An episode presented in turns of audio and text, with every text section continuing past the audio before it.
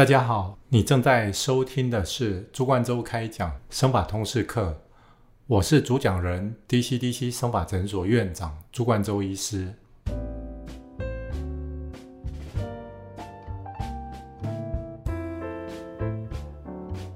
我的同事都知道，我最喜欢做的植发手术有两种，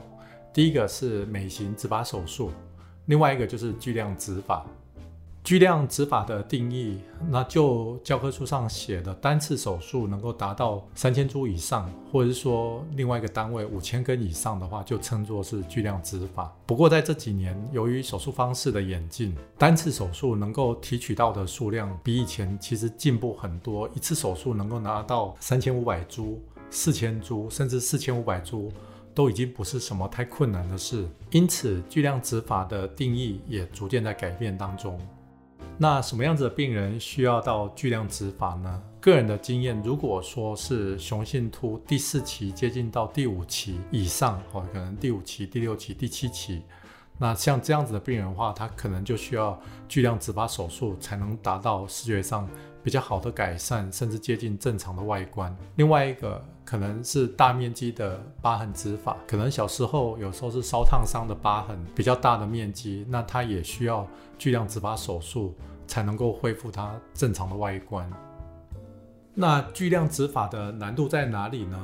常常接受巨量植发手术的病人都是落发面积比较大，好，可能头顶比较光秃。那有时候这样子的病人，他其实常常后脑勺的条件也相对是比较不好，所以我们需要检测一下他目前后脑勺永久发的这个区块内，在现有的密度大概是多少，然后我们能够提取的面积大概有多少。另外，我们也要计算一下他落发的面积，好，大概有多少？那预计植入的密度有多少？那知道了面积，知道了预计植入的密度，这两个乘起来就可以知道预计植入的数量要有多少。那如果说后枕部能够提取出来的数量是足以涵盖前面落发的面积，当然这手术你就可以知道非常完美是没有问题。那如果说后脑勺能够提取出来的数量没办法完全涵盖到落发的面积，那我们就要规划一下，那手术要怎么做，能够达得到视觉上最大的改善。那我们知道手术的方式有分成 FUT 以及 FUE 这两种方式，我们在上一次的开讲里面有提过。那 FUT 的话就是从你的后脑勺，然后切一块头皮，那把这个头皮切下来缝合之后，那我们把这头皮上面的毛囊把它一株一株的分离出来，然后植入到想要种植的地方去。那如果说 FUE 的手术方式它是不切头皮，那就是医师带着放大镜，然后手上拿着钻孔器，那将你的毛囊一株一株的把它提取出来。那我们在提取这个毛囊的时候，我们要稍微计算一下，我要提取到多少的数量，让你留下来没有提取的这个毛囊可以达到视觉上看起来跟现在是差不多的。那我们从刚刚的叙述就知道，FUT 它能够提取到最大的数量，它的决定的因素在你头皮的弹性，因为我们切的这个头皮的这个宽度，好，它如果说你头皮的弹性越好的话，它能够切的宽度越宽，它能够拿得到的数量越大。那另外一个是你的头围的大小，好，因为一般我们在取法大概是都是从左边的耳上哈切到右边的耳上。那如果说有些人的头围比较大，他能够拿得到的这个面积越大的话，他能够取得到的数量比较多。那在一般人的好，就是正常人的好密度以及头围下，大概一次 FUT 能够提取的数量大概都是在两千五百株到三千株。好，最大量大概就是在这个数字。因此，在早期的话，把巨量植法定义就是三千株以上，我们就称作是巨量植法。而 FUE 好，它能够提取到的最大的数量，当然也跟你本身原本头发的密度好，以及你的头的大小有关系。好，你原本的密度越高，好，基本上你只要后脑勺剩下每一平方公分可能有六十根、有七十根，其实视觉上看起来。跟现在是差不多。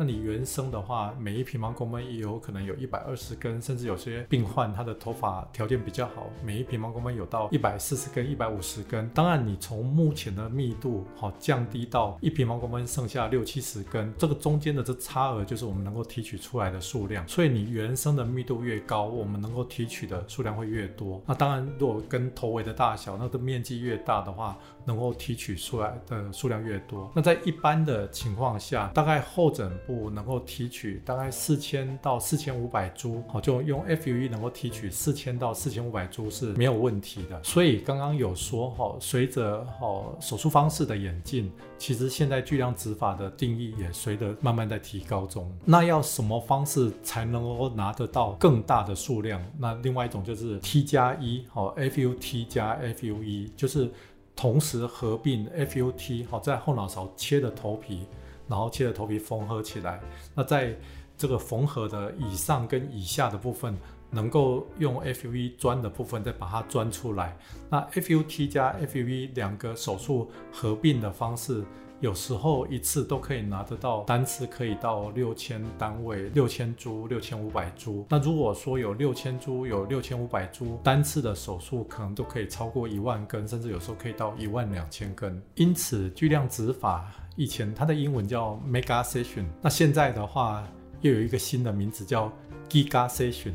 那是这样，就是 Giga，Giga 就是比 Mega 还在更大的意思。那如果说是 T 加一的手术方式，它就晋升到 Giga Session 的 Hair Transplant。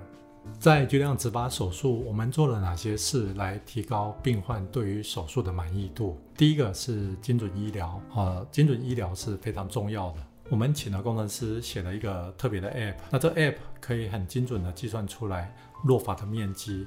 然后我们再评估好需要植入的密度，那有了面积，有了密度，我们就可以计算得出来需要植入的数量。另外，我们在病人的后脑勺多点检测，好可以知道他目前现有不同的区域，它不同的密度是多少。然后我们也知道了他头发的粗细，那有了不同的位置的密度，有了的头发的粗细，我们就可以计算得出来后脑勺能够提取的最大的数量是多少。对于巨量植发手术的病人。它种植区需要的数量，以及后枕部能够提供的数量，这两个数字是非常重要的。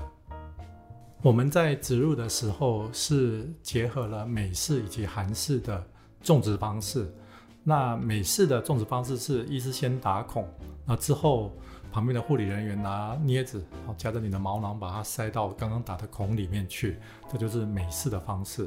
而韩式的方式的话，则是护理人员将你的毛囊像充填弹夹一样装到植发笔，那植发笔交由医师，然后打孔植入，就一口气喝成，用植发笔一次就把它完成。那如果说是结合美式以及韩式的方式，就是先打孔，但是你的毛囊植入仍然是使用植发笔将毛囊把它放到刚刚打的孔里面去。那这样子的话，存活率会更高。这背后它有另外一个理论基础，当然就可能不是在今天这个讲堂的范围内。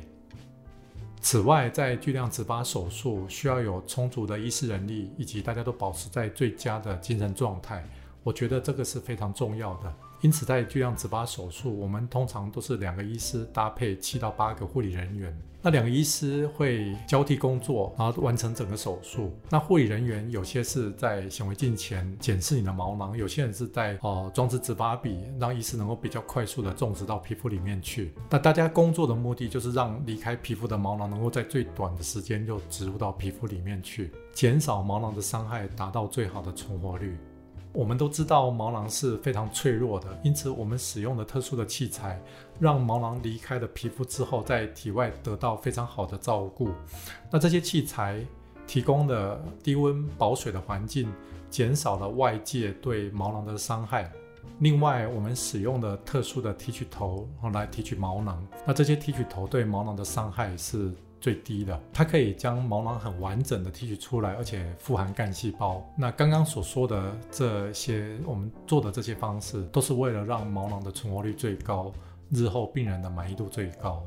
除了巨量植发以外，还有一些辅助性的生发治疗也是非常重要的。那包括口服药或外用的生发水。哦低能量的镭射照光治疗，好，或者说自体生长因子的注射等等。那病人本身好均衡的饮食，保持愉悦的心情，好。如果说本来本身也有一些身体健康的问题，哈，包括一些代谢症候群，如果说也能够得到很好的控制，对于最后的手术结果也都是有帮助的。来接受巨量植发手术的病人，通常都是落发面积比较大或头顶比较光秃的病人。那我们都知道，后枕部健康的毛囊是有限的啊。我们知道它并不是说取之不竭、用之不尽，常常一次巨量植发手术之后，后面剩下的毛囊能够再做二次的植发手术就非常有限了。因此，怎么样让一次的手术效果达得到最好？病人如何让这个效果能够一直维持下去？我觉得医师病人之间的配合也是非常重要的。找对了医师，不要浪费了你后脑勺的毛囊。听从医师的医嘱，不要让最后一次救赎的机会浪费掉了。今天关于巨量执法的主题，我们就讲到这里。希望大家能够持续追踪我们的频道，谢谢。